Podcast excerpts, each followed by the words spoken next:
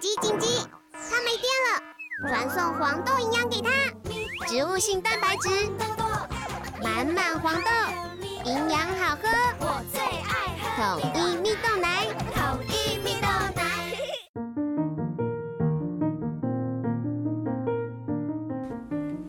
小朋友准备听故事喽大家好，我是阿班，这是图片。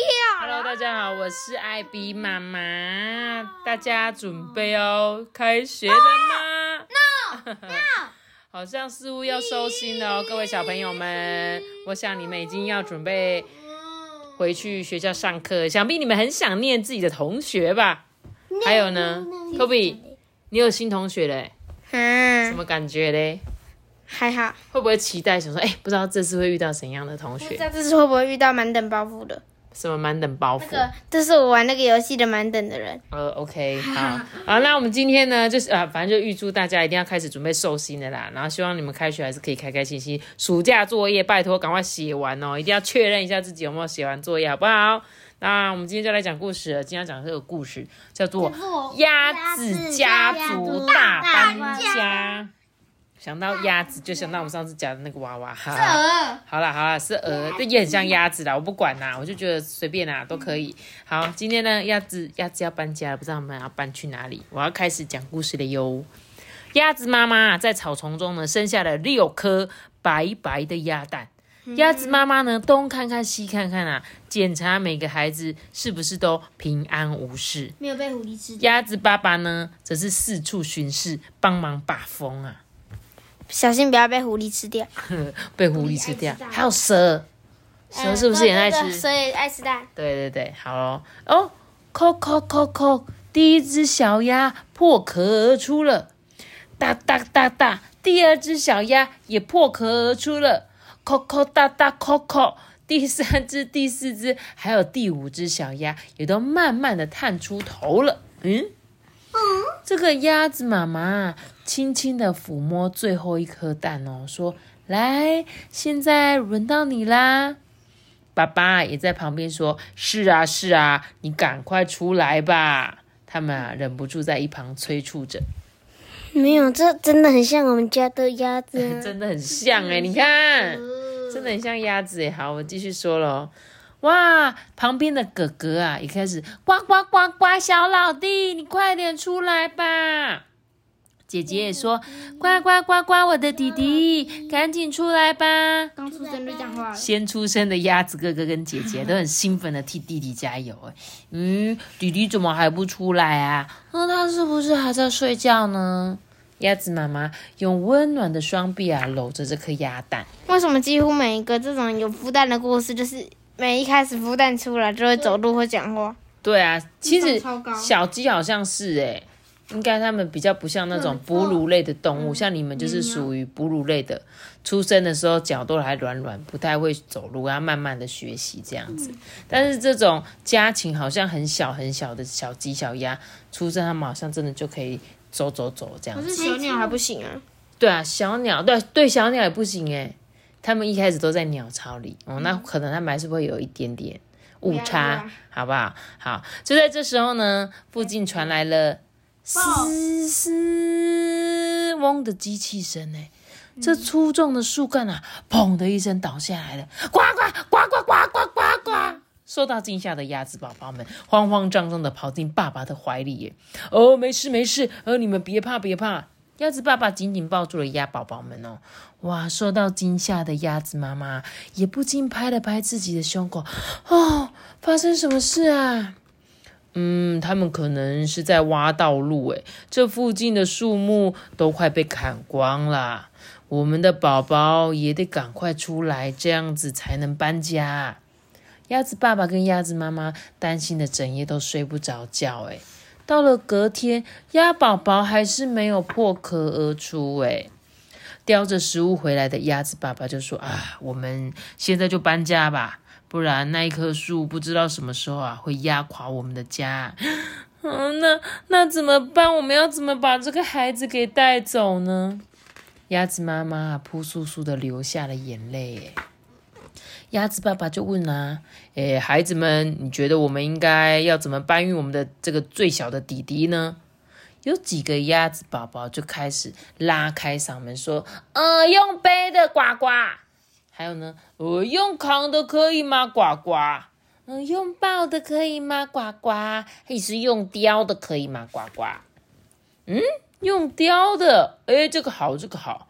鸭子爸爸想到一个好主意，他想起之前在寻找食物的时候，有看到一个黑色的塑胶袋，于是呢，他就跑到田里，把被埋在土里的塑胶袋叼回来。哎，鸭子爸爸跟鸭子宝宝们轻轻的滚动这个鸭蛋，把它小心翼翼的放进塑胶袋里面。这个鸭子的智商太高了吧？很聪明哈，就跟那个乌鸦想喝水，一直丢石头到瓶子里面，应该也是一样。经过了河，为什么不喝？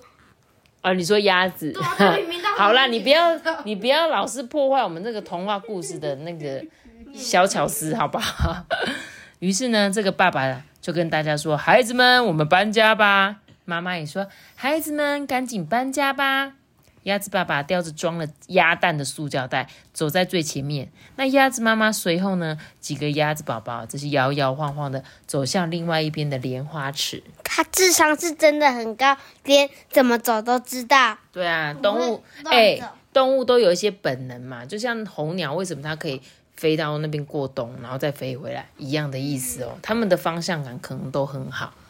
哎，嗯，这里这里很滑哎。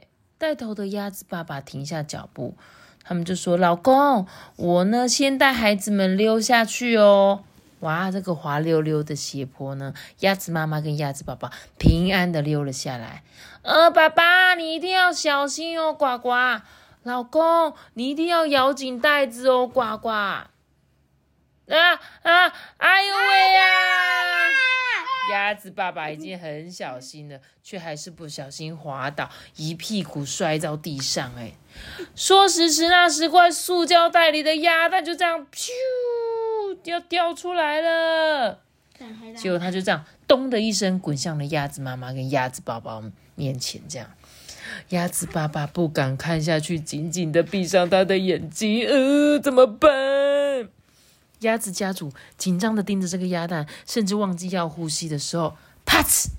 哦，有张小嘴从鸭蛋里裂缝中蹦出来了。哦，是弟弟出来了耶！耶，是我的弟弟！全家人都忍不住开心的大笑。全家人的弟弟，全鸭子的弟弟。故事讲完了，还好它是一个。就是很很平安的故事，我们还好打开不是一个蛋黄哥，是不是蛋黄哥？变蛋黄？蛋黄哥，就就是它还没有孵成小鸭，通常鸭子不是都要孵到手才可以啪啪啪出来嘛？就这个蛋就一直没有出来，所以爸爸很紧张，就是很怕它还没有长好，结果。就破掉，那这颗鸭子一定不会变成鸭子的嘛，所以还好还好，最后它是成功的孵出来，不是变成蛋黄。哥说，呃，我真的好懒惰，我可以不要工作吗？你可以把我吃掉就好，是不是这样？嗯，你有看吗？你没有看蛋黄哥？看完，你有看完是不是？蛋黄哥的故事。好啦，那我们今天呢？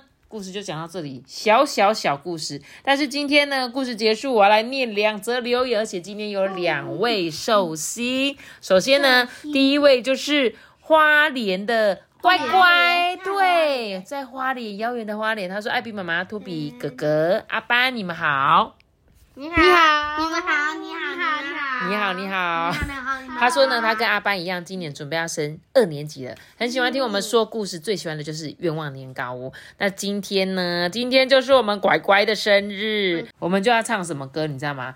乖乖乖乖乖乖乖乖乖乖，阴阳怪乐乖乖，是不是这样子唱？我不太确定，开玩笑的啦，人家是生日啦。然后呢，祝福你生日快乐。然后呢，他说希望有机会呢。可以去花莲找他玩，好乖乖，我很喜欢花莲，我超级喜欢花莲的，每次都很喜欢那边的好山好水，这样有机会去花莲的话再告诉你好不好？好，花莲你有去过吗？没，有啦。都忘记哦，是啊哎呀，要去走那个沙卡当步道。